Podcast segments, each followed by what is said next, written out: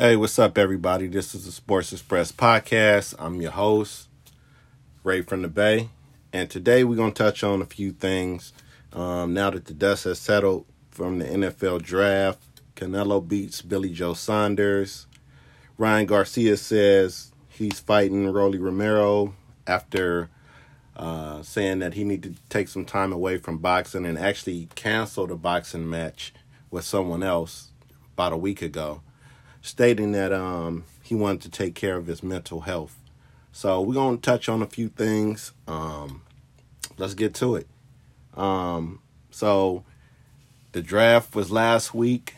I let it marinate for a little while. Actually, just about every team got a very good grade from me because everybody seems like in this draft, particularly, drafted well, drafted their needs.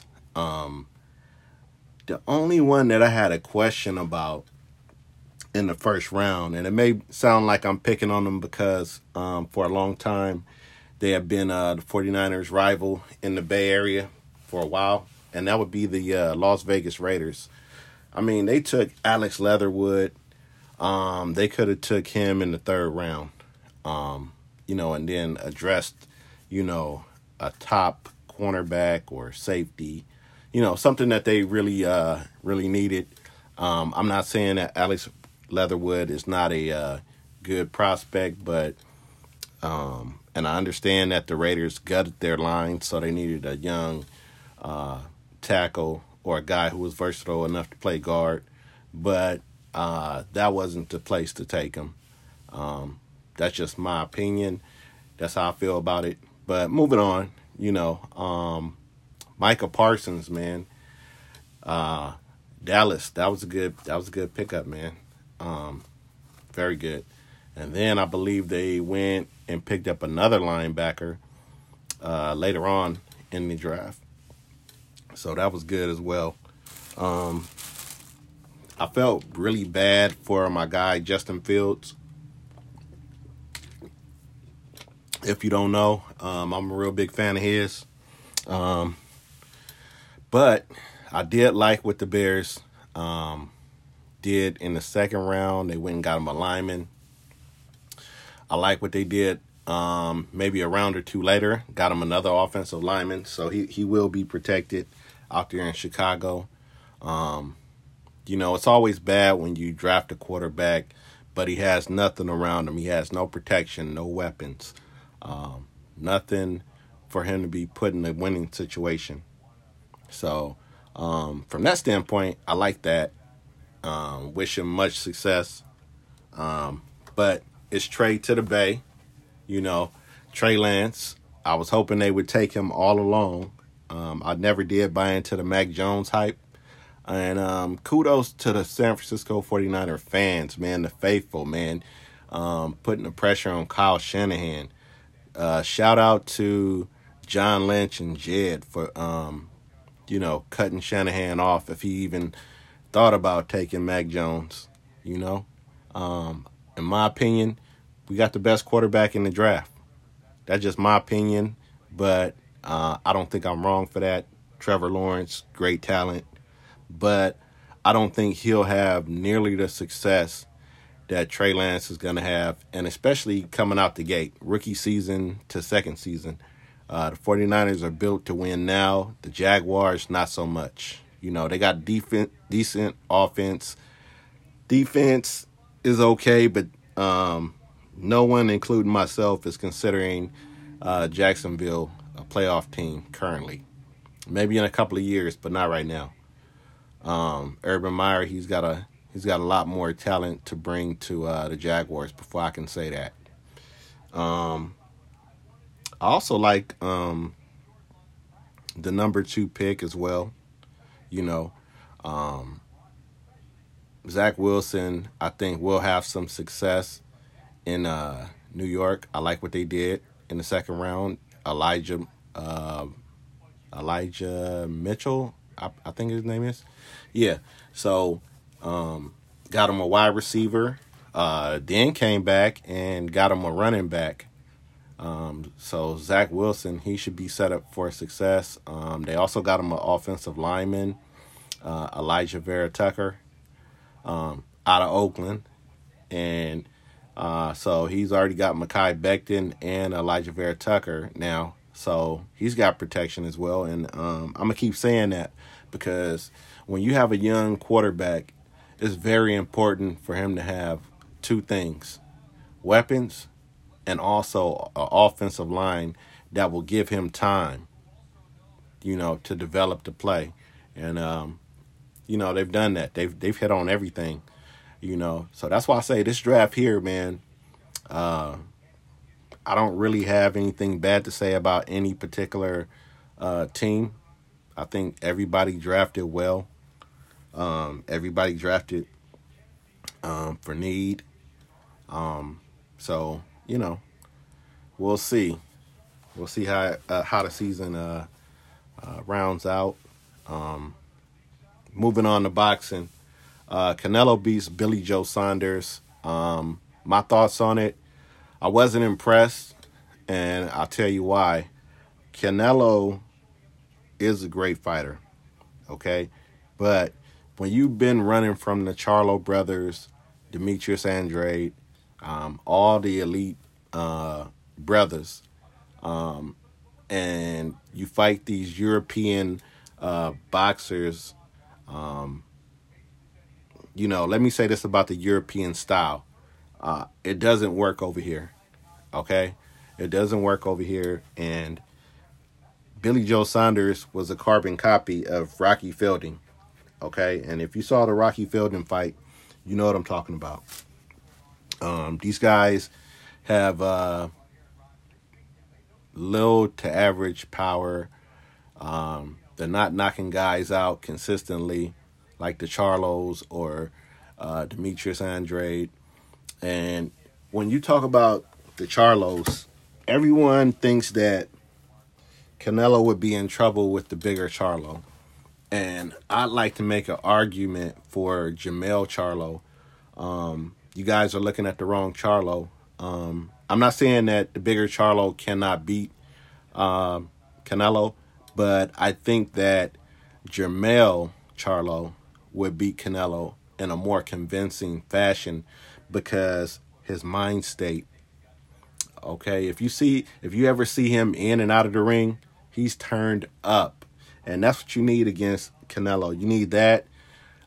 He's got fast hands. He's got dynamite in both hands. Salute to Derek James for, you know, getting them technically sound.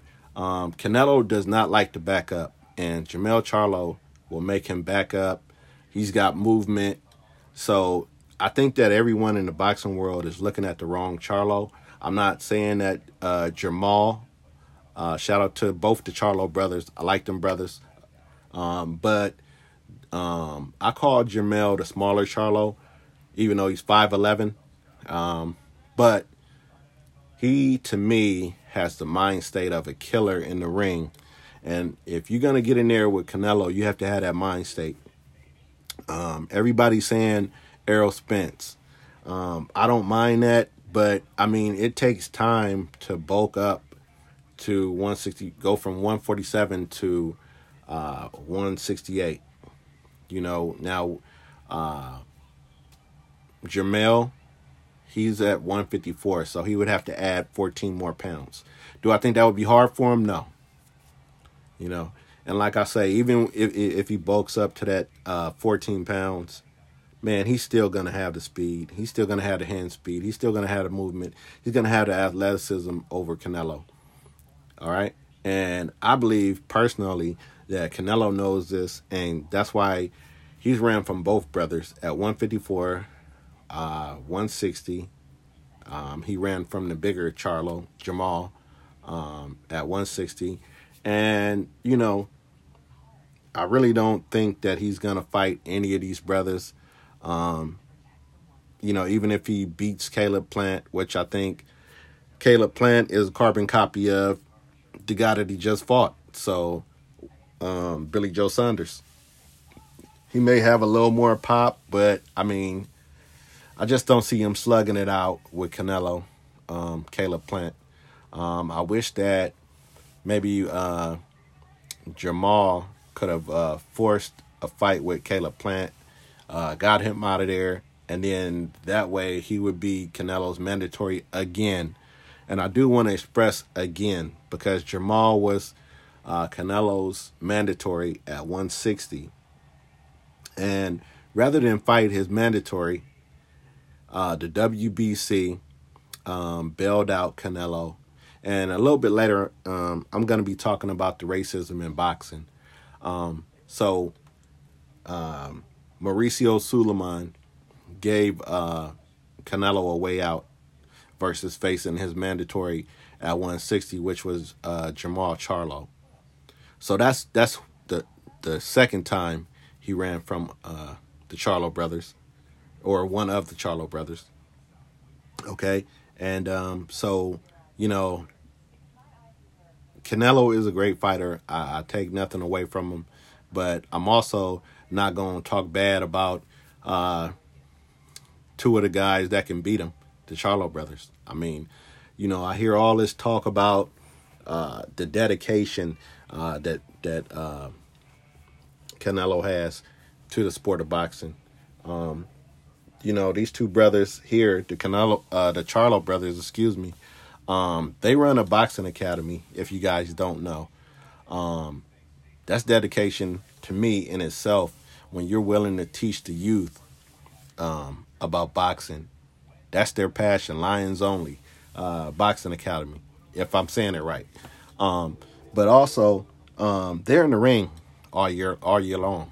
So I don't want to hear the guys who are saying dedication and Canelo's this, Canelo's that, and you have to have the mind state of Canelo to earn the right to get in the ring with him. You know, and it's disappointed that I hear this from a few brothers in the boxing community. But, you know, I'm not trying to hear all that anyway. Next in boxing, Ryan Garcia. Let's talk about him. He says that he's fighting Rolly Romero, I believe sometime in June. Now, he just canceled a fight that I think he was supposed to be fighting next week or something like that, and said that he wanted to take some time away from the sport of boxing to focus on his mental health. He says he has anxiety and depression and all of that stuff. So to me, here is another example of ducking fights, and he doesn't want to smoke with Devin Haney, you know, and Eddie Hearn has called him out for that. They fight in the same division. He doesn't want to smoke with Shakur Stevenson. He doesn't want to smoke with Javante Tank Davis. So, you know, I don't know why everyone's heaping all this praise on him that he really doesn't deserve. Now, he's a very good fighter, okay? And I'm not taking anything away from that. But the thing about boxing is the top dog take on the top dog, you know, and that's how it's supposed to go, you know. You running from all these guys, you know, you don't want to smoke from anyone. Either move down or move up, you know. But when you move up, competition's going to be even more fierce. So, you know, he doesn't even have, he has a secondary belt. He doesn't even have one of the top tier belts, okay? He has a secondary belt. And they're treating him like he has the official belt when Devin Haney has the official WBC title, okay? Devin Haney is the boss, calls his own shots. Devin Haney has called out all these guys, okay? Tank Davis, you know, anybody that's in the 135 division, you know? So, you know, I just think, you know, Ryan Garcia, he ain't that guy, you know. He's fooling a lot of people. He's not that guy. So, you know, that's all I got to say about that until he shows me different, you know. But moving on to the racism in boxing towards the black fighters, you know, it's like I was saying about the Charlo situation. I follow Dolly's Perez on Instagram, and shout out to my brother, man. Good dude, but you know, he's got that Latin bias thing going on. If you don't know Dolly's Perez, I'm not sure if he's still an active fighter or not, but he used to fight, still a young guy. And every time Canelo fights, I poke jabs at him and, you know, stuff like that, because he's so pro Canelo / Latino, that when I shoot a question towards him on his Instagram page, and I say, well, you know, he's ducking all these guys. Is he done ducking and ready to fight Charlo and Demetrius Andrade, Andre Ward, any of these guys? And, you know, his answer is, well, why don't they fight each other? And I always shoot back towards him saying, why do they have to fight each other? You know, why does Demetrius Andrade and Jermall Charlo have to fight each other in order to get a chance at Canelo? You know, these are two great fighters, both undefeated. You know, I believe they've earned their right to fight Canelo. I mean, you know, they are the best fighters out there. He keeps fighting all these bums with titles. You can be a bum and still have a title, all right? Especially if you're across the pond, you know, in England. The only fighter right now that might be able to give Canelo a good tussle, which is probably in the same weight division, is Chris Eubanks Jr. Shout out to him, man. That brother get down, physically gets down. But back to over here and the racism in boxing, man, it's just everybody puts the Latino fighters up here, and they put the brothers at the bottom. You know, Canelo has said many times that I'm doing this for the Latino boxers, as if, you know, it ain't no brothers in the sport of boxing or any other race in the sport of boxing. He could have said, I'm doing this for all the boxers, as far as Sue and Oscar De La Hoya, you know, so that no one else would be taken advantage of. But he specifically said Latino boxers, all right? So you can't tell me that these boxers from Latin America are not racist. They are, okay? So, you know, that's just how I feel about it. That's how I see it. They put it in your face. It's not anything that's hidden. Perfect example. Now, Jermall Charlo has a fight coming up on Juneteenth. How I feel about it is, it shouldn't be no Latino fighters on that card. Why Al Heyman put Latino fighters on the Juneteenth card, I don't know. You know, he should be ashamed of himself at this point. Black fighters ought to call him out on that. That's bullshit.